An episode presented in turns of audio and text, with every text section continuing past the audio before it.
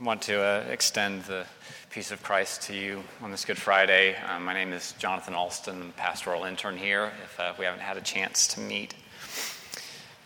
Thomas Merton was a poet and uh, spent most of his life as a monk at a monastery in Kentucky. And one evening, while he and his fellow monks were having their dinner, the monastery barn caught on fire and it drew them away from their meal to go out and watch as it burned to the ground. And the event had such a terrible beauty to Merton that it inspired a poem, and that poem's printed in the back of your bulletin. I hope you have a chance to read it at some point. Um, what I find fascinating about it is the way that Merton processes this disaster of the barn burning down. On the one hand, he is mesmerized by the huge and beautiful flames, like you might be when you look at a big fire he feels the heat of those flames. And at the same time, he can't stop thinking about the silence that the barn held for most of his, its existence. How, how humble and quiet it was in comparison to the terrible beauty of its death and burning. And it's that kind of juxtaposition that takes up most of the poem that he wrote about it. Um, and what, what I find most profound about the way he processes this barn burning down is that he doesn't see himself as a bystander. He, uh, he's not just a casual exor- uh, observer. The barn is, as he put it, laved in the flame as in a sacrament. And like a sacrament, it draws him in and it changes him from an observer of this disaster into a participant. He was a Cistercian monk, which means he had taken a vow of silence as a means of sanctification. And he sees this, the silence of the barn as a picture of his own vows. And he sees the, the terrible heat and burning as a picture of Judgment Day, the day in which his sanctification would be complete and God's own fire would burn away his sin completely. So when Merton is looking at this barn burning down, he's really looking at himself. The barn is a mirror image of his soul. And we just read a big chunk of the first two chapters of the prophecy of Joel in the Old Testament. And um, much of that is kind of talking about this, uh, this terrible locust plague that descended on Judah and destroyed all the crops. And so Joel's prophecy is actually a lot like Merton's poem in that he too is processing disaster. And what we see as Joel processes this disaster is his understanding that history, or the things going on around us, is always going to be a mirror to our hearts. So for Joel, he sees the locusts as a direct reflection of Judah's spiritual disease. And he wants them to look at this locust plague kind of like Merton is looking at the barn, as God revealing something to them through this outward sign.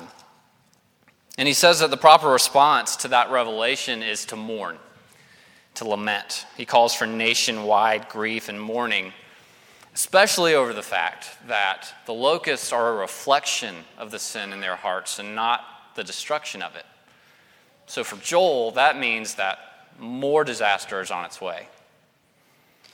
Because history can, can only reciprocate or reflect the sin that's in our own hearts, Joel sees the locusts as just the first stages of an even greater disaster that's going to be coming in the future a military invasion that's abundantly worse than the locusts. Maybe to put this in perspective, how would you feel if someone with prophetic authority told us that the pandemic was really just a taste of something worse that was going to come to us and to our children in the future? I kind of felt like I had heard something like that recently when one expert suggested that we might be wearing masks for the next 10 to 20 years.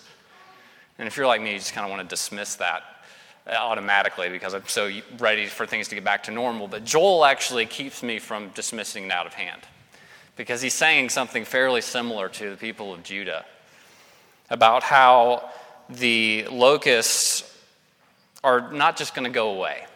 This disaster is not just going to go away. In fact, it's going to get worse because history is always going to reflect this bent in our hearts. And if we saw the pandemic as a metaphor for our own spiritual disease, and if we believed that our future history is going to continue to reflect that bent, then it's hard to see the pandemic as something that's just going to go away and let us get back to normal. And even if it does, there's going to be something else that takes its place because there's always going to be something to reflect the brokenness of our hearts. And like Joel instructed Judah, I think the proper response to that kind of message is grief and mourning. Mourning over the, our sin and the brokenness of the world. And I think Joel's words in chapter 1 are an appropriate response of grief when he says, Has such a thing happened in your days or in the days of your fathers? What the cutting locust left, the swarming locust has eaten. What the swarming locust left, the hopping locust has eaten. And what the hopping locust left, the destroying locust has eaten. This kind of systematic destruction of everything that we love. In Joel's terms, maybe 2020 feels like the year that the locust is eaten. And if I start to listen to his prophetic voice, I might start to believe that the next 10 to 20 years are going to be eaten up by locusts as well. And if that leads you to grief, like it does me, Joel tells us where to take that grief. In chapter 2, in verse 12. Yet, even now, it begins. Right now, in the midst of this disaster, right now, in the midst of this pandemic, right now, when every indication is that more chaos is on its way. Yet, even now, declares the Lord, return to me with all your heart, with fasting, with weeping, and with mourning, and rend your hearts, not your garments.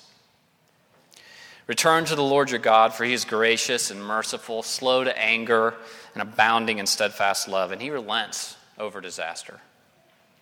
Who knows whether he will not turn and relent and leave a blessing behind him? So, where do we take our grief? We take it to the one whose very nature is to show mercy. And when we tear our hearts in grief, Joel tells us that God's knee jerk reaction is to show pity on our broken hearts and to pour out blessing, to show pity on our spiritual poverty and to bless us. And God's pity creates this beautiful transformation in the book of Joel. His tone moves from one of despair and grief to one of hope. His images change from God taking everything away to God giving everything back and even adding to it pouring out his abundance to the point that it feels like the locust thing didn't even ever happen, almost like it contributed to prosperity rather than stealing it away. I will restore to you the years the locust has eaten, God says in chapter 3. I'll give back what was lost. Joel's most famous prophecy is probably that God would one day pour out his spirit on all the people on men and women, young and old, rich and poor. He would take pity on their spiritual poverty and on their broken hearts, and he would make them spiritually wealthy beyond their ability to imagine. And remember, because history will always reflect the state of our hearts, Joel prophesies that when our hearts are redeemed, the earth itself will bear abundant fruit and the mountains will drip with sweet wine. So maybe notice what's happening here in, in Joel's prophecy. He's got two parallel visions of the future.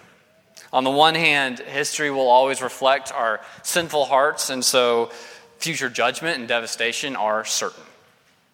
And then on the other hand, our grief over our sin will always result in God's pity and future blessing. So, how can both of those visions of the future be true? And I think it can only be that for those whose hearts are broken in repentance. The judgment that comes on sin is, in fact, a doorway into blessing. The effect of judgment on God's people will not be devastation and death, but life and abundance. One act of judgment. One act of judgment on sin. For some, it's a sign of death, but it's a sign of salvation for those whose hearts are torn. And this lands us squarely in this day, Good Friday, and in this hour when Christ hung on the cross. Because it is the full and final sign of both judgment and blessing. The cross is the ultimate sign of judgment for those who look at it and fail to see Christ suffering for them whose hearts aren't broken at his suffering love for them. And if you can't see yourself in the cross and grieve over it, you also can't see God's pity in the midst of judgment.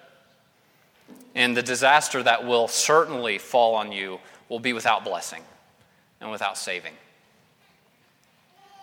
But for those who truly see the cross, who see it like Merton saw the barn burning down, or like Joel saw the locusts, who see it not as bystanders, but as participants, they find at the cross that the disease of their own hearts is on full and awful display. They see their own suffering and the suffering of all humanity culminating together onto this humble Savior.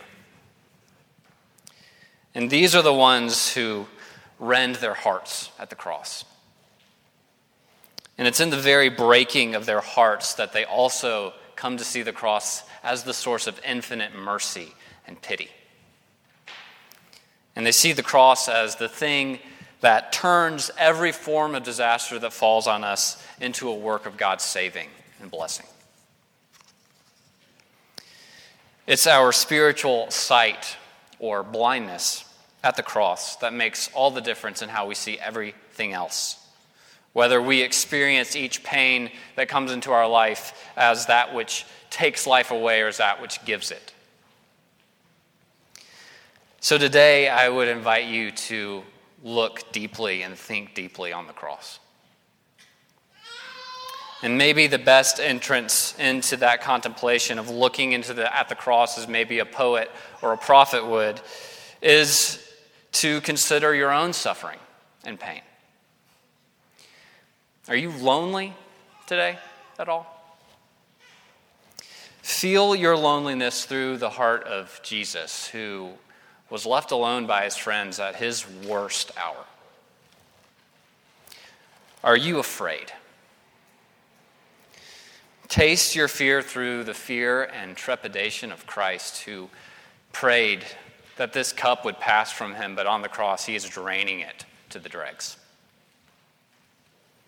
Are you exhausted? Are you weary? Limp within the weariness of Christ as he bears the sins of the whole world, the taunts of the people that he loves, exhaustion, thirst we can taste the suffering of Christ and our own suffering. Because the pain that you feel here and now is truly, really, actually present in Christ as he suffers on the cross. Because he suffers with you on his cross and for you. And it's his suffering that most moves the Father to pity and mercy and to pouring out his Spirit on those who are united to Jesus who suffered for them. Maybe the last year has felt like it was eaten up by locusts. Maybe some of you have been through so much pain and loss that last year couldn't shake a stick at it. And what we can say this Good Friday is that through the cross, for those of us who see ourselves in it and whose hearts break over it, God restores to us the years the locust has eaten. And He does it through the redeeming suffering of Jesus. So hear these words today. There is nothing that you have lost or will lose in pain, in sin, or in suffering that He is not going to give back to you. Nothing. He gives it all back and even adds to it. He gives it all back with a renewed heart and with creation itself unable to contain its joy at the redemption of the sons and daughters of God.